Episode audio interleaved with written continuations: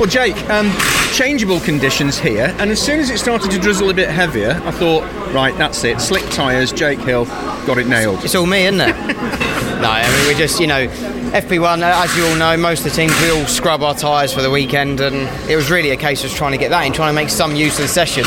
Because although it was damp, it wasn't damp enough to run the wets, as you know, but it wasn't really dry enough to go to slicks or scrubs. So it was a bit of an unknown, really. So we just did what we could.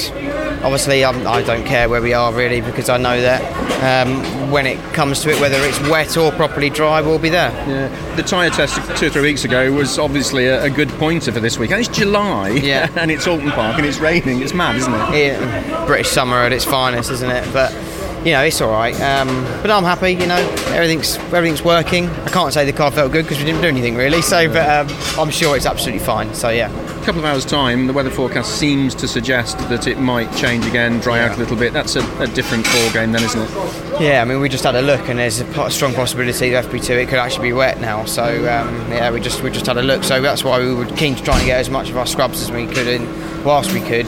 But yeah, it's what it is, isn't it? Yeah. Everyone's in the same boat. Absolutely. Just stood in the garage here, looking at the back of the first corner. We can see all the tents on the outfield again. It's great, fans, isn't it? 30, maybe 40,000 fans coming this weekend. Yeah. It's bringing a smile to everybody's face.